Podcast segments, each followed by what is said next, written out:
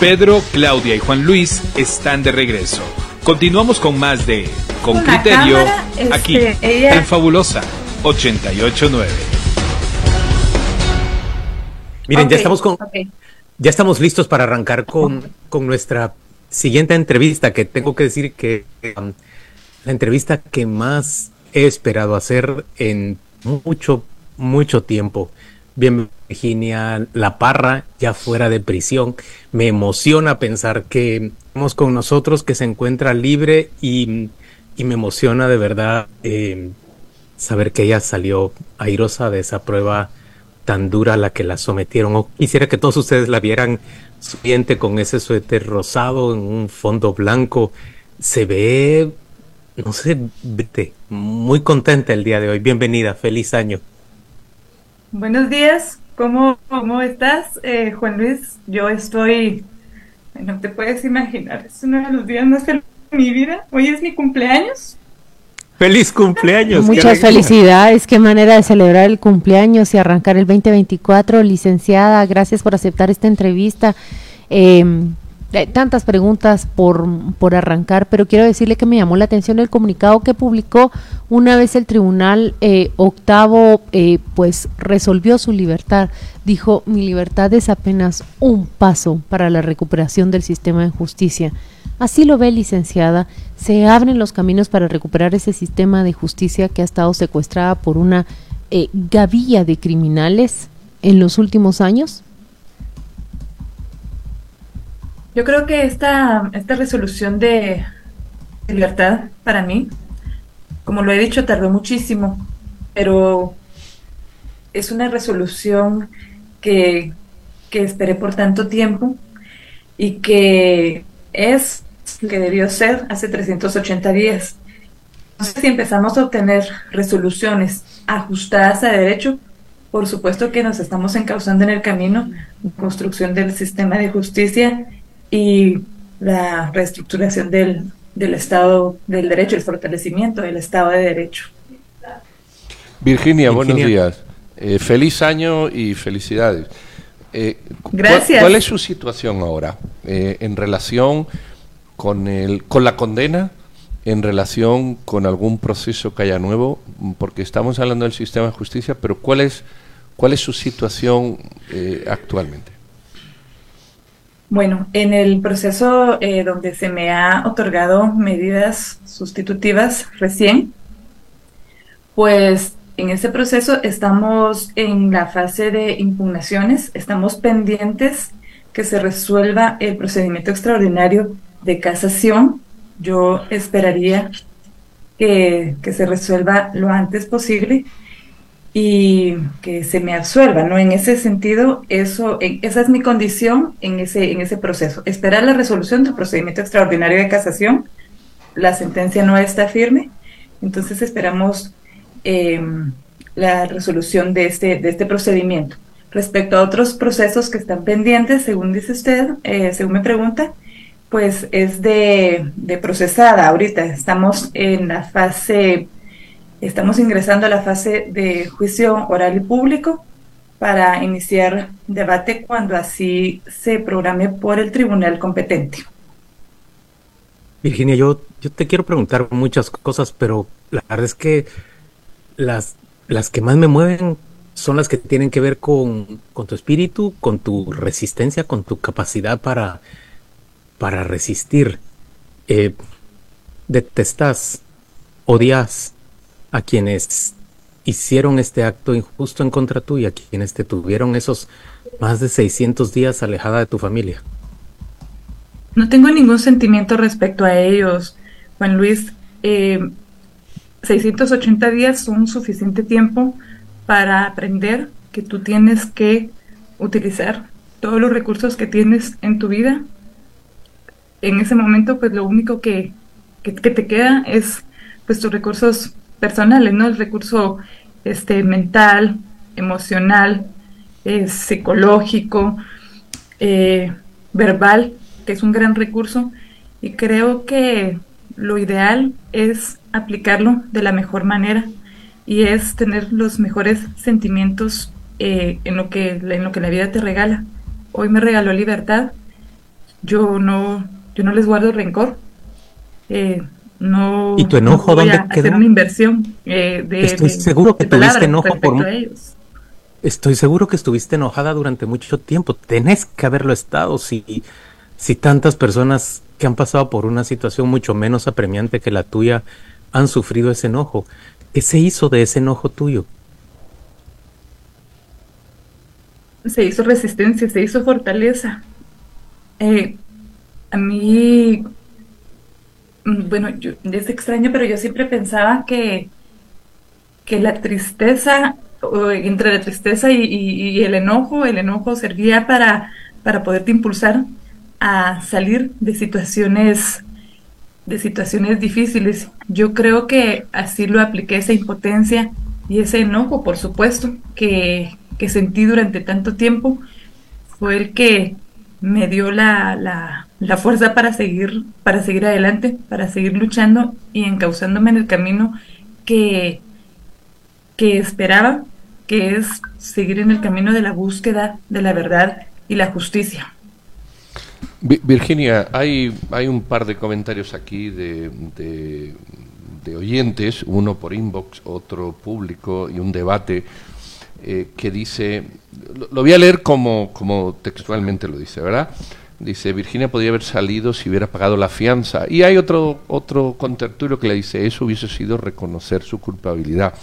Eh, eh, ¿Le puede explicar a los oyentes esa conversación que tienen sobre si es verdad que usted pudo haber salido pagando la fianza y si es verdad que no la pagó para no reconocer eh, su culpabilidad? Que es un poco el debate que tienen. La la caución, la, conmuta, que es como, como jurídicamente se denomina para la para poder adquirir mi libertad, en este momento no era viable poderla pagar, es solamente, eso solamente se hace en la fase de ejecución. Entonces en este momento yo no tenía la posibilidad de pagar esa conmuta, había que esperar esa fase final. Entonces eso no era posible en este momento reconocer una culpabilidad de algo que no hiciste es algo bien lesivo. Bien lesivo porque tú sabes que las acciones que realizaste las hiciste ajustadas a derecho.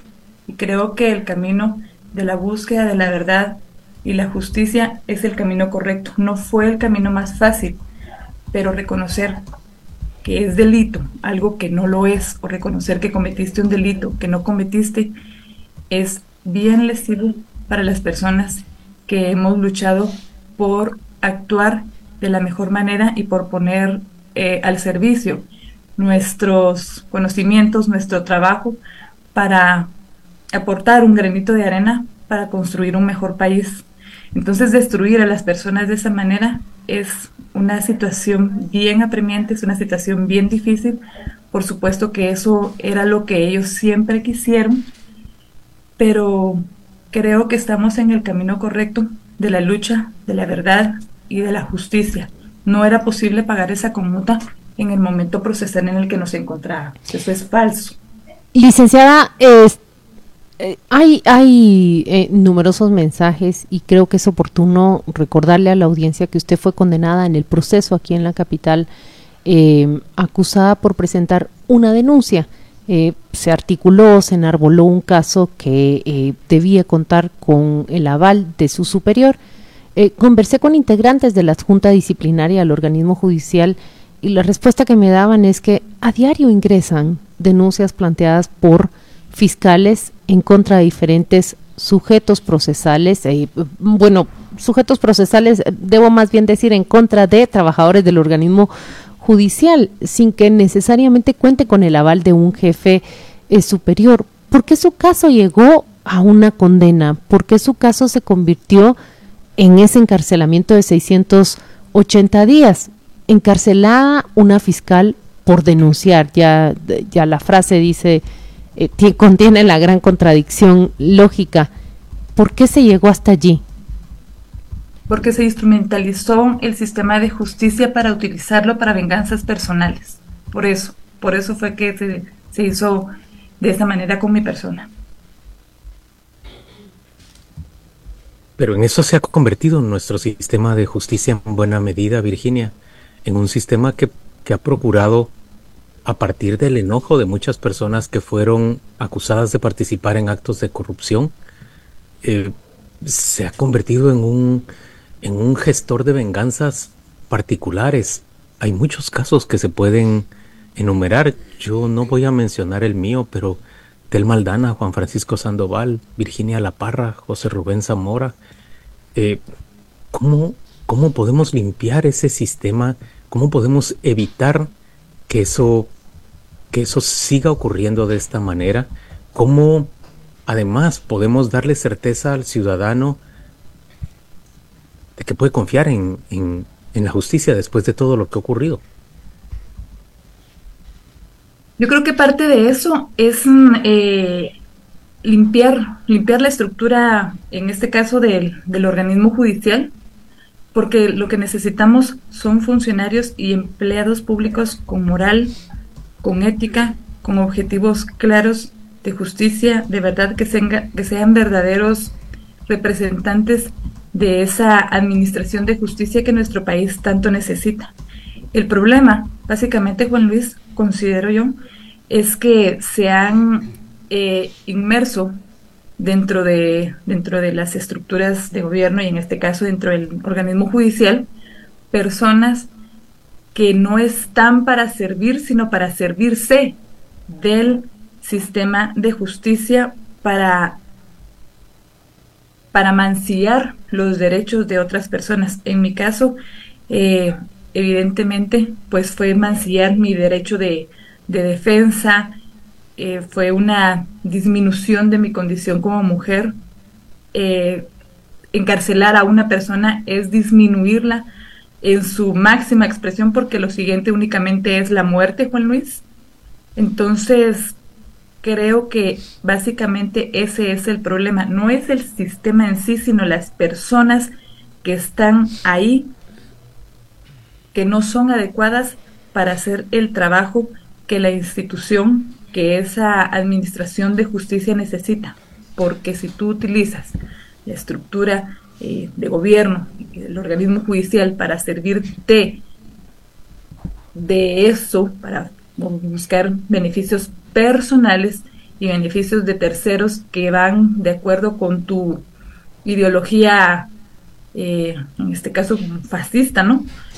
Represiva, entonces, desde ahí estamos mal y es parte del trabajo que, nosotros, eh, personas como las que tú mencionas eh, y, yo, que estuvimos en la FESI, buscábamos desarticular esas estructuras que se habían introducido dentro del de, eh, aparato estatal para que el sistema funcione. El sistema no funciona porque existen dentro de él personas como estas que no están para servir, sino para servirse y eh. para obligar a que personas eh, como yo, lo voy a decir en este caso porque pues es el, ejemplo eh, encarcelado más reciente y por tanto tiempo, que si nosotros no hacemos lo que ellos quieren, como ellos quieren, cuando ellos quieren, entonces va a pasar eso. Es una, es una forma de utilizar el sistema para dar muestra que si las personas no acceden a lo que, a lo que estos, a la que estos em, personajes eh, requieren, entonces van a, van a accionar a, van a accionar de esa manera. Si ustedes no hacen lo que nosotros queremos, los vamos a encarcelar. Es como dar una lección pues negativa, pero ese es básicamente el problema, que tenemos personas que no deberían de estar ahí. Eh, Virginia, eh, has dicho una cosa que, llama la atención. Entrar en prisión es como matarte sin que te mueras. Eh, y luego de hecho, sí me lo decían, me lo gritaban por las espaldas, esposada, muerte civil, paguen por lo que han hecho, sientan lo que nos hicieron. O sea, es una venganza. No, no, yo, yo no. Eso fue una venganza. Es más claro, no, puede estar. No puedo no puedo contradecir eso, pero hay personas que piensan, ¿no ha sido así siempre la justicia? ¿No ha sido carcelaria la justicia en este país? Aquellos jueves de CICIC donde todo el mundo aplaudía el encarcelamiento, eh, eh, personas que eran encarceladas, luego liberadas sin cargos. Eh, personas que, que, bueno, se les detenía y se les presentaba. ¿No, ¿No ha sido el sistema un poco así siempre? ¿No será que, que, no hemos cambiado de sistema y el sistema sigue siendo y seguirá siendo en tanto en cuanto no haya unos parámetros de encarcelamiento que no sean eh, justamente los que se han utilizado y los que se siguen utilizando. Ahora por venganza, antes por conveniencia, luego por política, después porque A, B o C, pero siempre habrá una justificación porque el sistema, no las personas, usted dice las personas, yo creo que no son las personas, claro, las personas interesan o, son importantes, es el sistema, un sistema que, que tiene prisionero a todo el país, de siempre y seguirá así. Yo creo que todos los, los, mm, los, sistemas tienen, tienen problemas. Toda, toda la organización, todas las estructuras de gobierno y demás que están a cargo de los seres humanos tienen, tienen errores y siempre están susceptibles a ser mejorados. Tú dices eh, que es el sistema y no las personas. Lo que pasa es que eh, las leyes están puestas, los procedimientos están puestos eh, y quienes los hacen funcionar son las personas. Eh, un, un, compendio de leyes, una estructura, un camino a seguir para hacer un proceso penal, en este caso, eh, se echa a andar porque personas son las que, las que lo hacemos andar, las que le damos vida. Y entonces esto tiene una, una finalidad. Todas estas, todos estos procedimientos fueron creados para un fin. En este caso, pues, encontrar la verdad y aplicar eh, la justicia en cada uno de los casos eh, en particular. Y creo que lo que tenemos que hacer es revisar eso, cómo y quiénes son las personas que se hacen cargo de poner a andar esos procedimientos, de aplicar las leyes que, que tenemos y a partir de ahí, pues entonces establecer efectivamente qué es lo que hay que cambiar. Lo he dicho antes y tenemos un proceso penal, tenemos un procedimiento, tenemos un sistema que en su momento no estuvo preparado para eh, procesar eh, estructuras eh, estructuras criminales o, o, procesar de manera eh, con celeridad, tal vez con la celeridad procesal que se hubiera querido en su momento cuando se empezaron a develar todos estos casos de los que tú hablas. Ese sí era un problema del sistema porque el sistema no estaba preparado para este tipo de acciones. Entonces, sí hay que hacer una eh, hay que hacer un check de todo lo que lo que contiene nuestras leyes, nuestros procedimientos, nuestro sistema y a partir de ahí aprender de todos los errores que se han cometido. Ahora bien, hay una diferencia abismal entre decir que, eh, que nuestro sistema no estaba preparado para procesar con celeridad, con la celeridad que se hubiese querido en su momento estos, estas estructuras que se estaban, eh, que se estaban procesando, valga la redundancia, y tratar de, de equiparar o hacer lo mismo por castigo con una persona. No es lo mismo que el sistema no estuviera preparado para recibir una primera declaración de 20, 25 personas porque tenían mora judicial, porque solamente teníamos a un juzgado de primera instancia, por ejemplo, eh, solamente estoy ejemplificando, y no todos los juzgados de turno que tenemos hoy, por ejemplo, que llevar a una persona al, a los tribunales de justicia y por capricho de, de determinado o determinados sujetos procesales suspender, suspender, suspender y suspender las audiencias para que se queden a infinito y, y, hacer notar esa, esa maldad. No es lo mismo. Sí hay problemas de fondo de la estructuración que no estaba preparado el sistema para este tipo de casos y hay una diferencia abismal en componer o acomodar todos los recursos que se tienen para darle seriedad y castigar a una persona. Hay una diferencia muy, muy grande. Yo creo que, que usted ha, apuntado a, a, la, a la diferencia que existe y es revelador justamente en, ese ánimo que hay, que existe de comparar unos procesos con otros. Eh, la justicia nunca debe ser injuriosa. Eh, licenciada, le pregunté por su comunicado. Usted dijo también nunca debía estar encarcelada, denunciar y, sobre todo los hechos que usted llegó a denunciar. Yo lo he dicho acá, eh, un mercado, una compraventa de información privilegiada en procesos. Eso fue lo que usted denunció a un abogado y a un juez y esta fue la repercusión. recuperar el sistema de, de justicia requiere retirar a todas esas personas. Usted calificó, son las personas las que están pervirtiendo este sistema. ¿Lo ve probable? ¿Usted ve que hacia eso nos estamos abriendo en este 2024 cuando dice mi, mi salida de prisión es apenas un paso? ¿Ve que se puede liberar y depurar el sistema de estos personajes?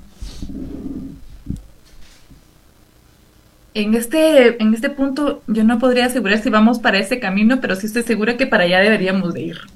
Es, eh, es, una, es una situación como esta que sí debemos eh, como, como país procurar e interesarnos porque las personas, en este caso, que se encargan de la administración de justicia, sean personas idóneas. Si tenemos eh, ya identificadas a personas que, están valiéndose o sirviéndose y no sirviendo dentro del sistema de justicia, creo que sí deben tomarse eh, en algún momento las acciones necesarias para, para sanear, para sanear el sistema de justicia, porque si no esto es, es, un, un, centro comercial donde, donde se, se va a, comercializar con, los intereses, con la vida, con la libertad de las personas. A mí me quitaron 680 días de mi vida con mi familia, con mis hijas, por hechos que, que jamás merecieron una prisión preventiva eh, entonces es bien, bien lesivo y bien peligroso estar, eh, ser benevolentes y ser consentidores dentro del sistema con personas que, se, que no se ajustan a los fines que debe tener, en este caso, un proceso que es alcanzar la justicia. Y alcanzar la justicia no es castigar anticipadamente. A mí me pusieron, a mí conmigo utilizaron una prisión preventiva como pena anticipada. Yo aspiro a mi absolución. A eso yo aspiro y tengo derecho a aspirar a mi absolución. No me pueden negar ese derecho.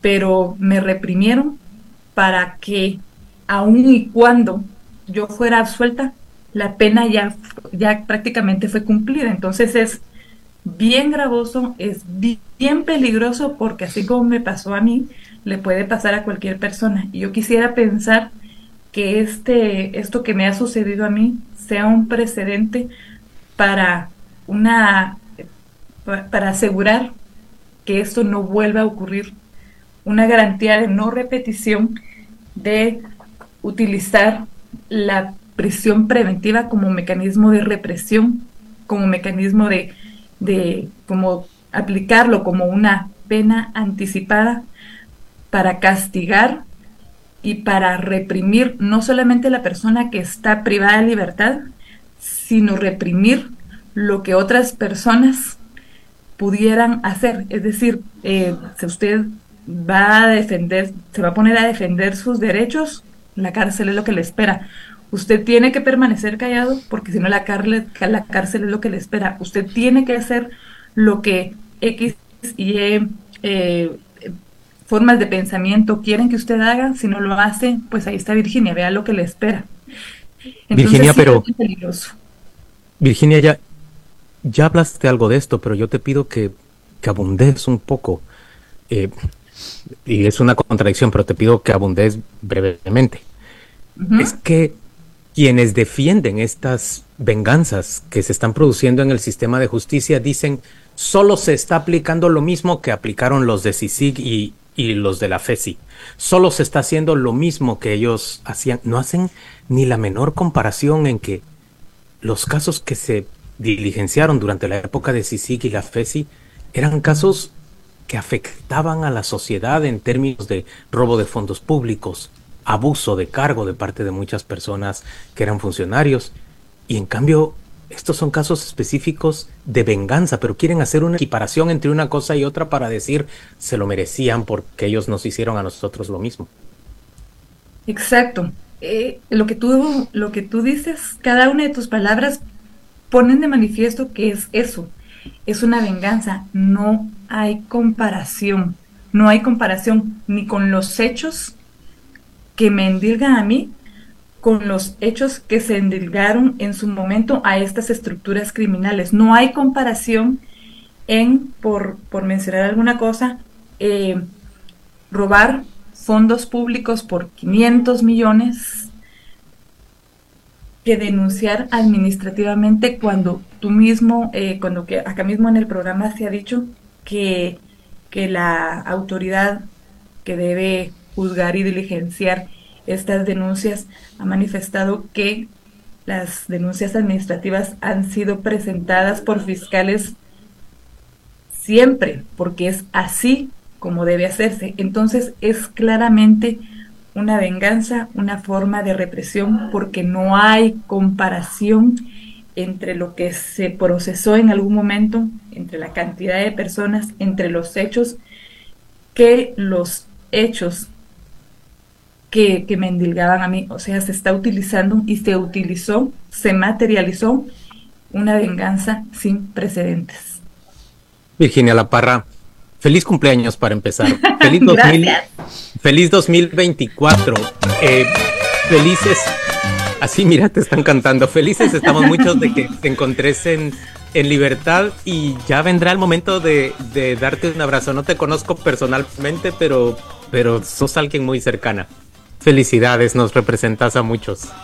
Muchas gracias. Yo, eh, con la mayor felicidad del mundo, les mando un abrazo este, una gran sonrisa y no pues les digo que estoy súper feliz de poder amanecer hoy y poder ver el rostro sonriente de mis hijas y decirme buenos días mami, feliz cumpleaños, las mañanitas y, ver mi casa y, ver mi, mis chamarras, mi almohada, es que de verdad no, no, no, no te puedes imaginar lo que eso significa abrir los ojos ver hacia arriba y, ver mi techo, mi techo, no el techo de una cárcel, sino mi techo. 680 días han sido la noche más larga de mi vida, pero hoy amaneció, amaneció resplandeciente este día maravilloso con los 44 años que, que cumplo hoy y estoy feliz. No te puedes, no se pueden imaginar la, la alegría que siento, que no me cabe en el pecho, que, que siento que me late el corazón en, la cabeza de tanta emoción y de tanta alegría. Estoy feliz y muy agradecida con todos los que estuvieron al pendiente de mí, infinitamente agradecida y esto no debe volver a repetirse con nadie, nunca más. Compartimos tu felicidad. Gracias por estar con nosotros. Sí, Muchas gracias. Feliz año. Feliz año. a todos.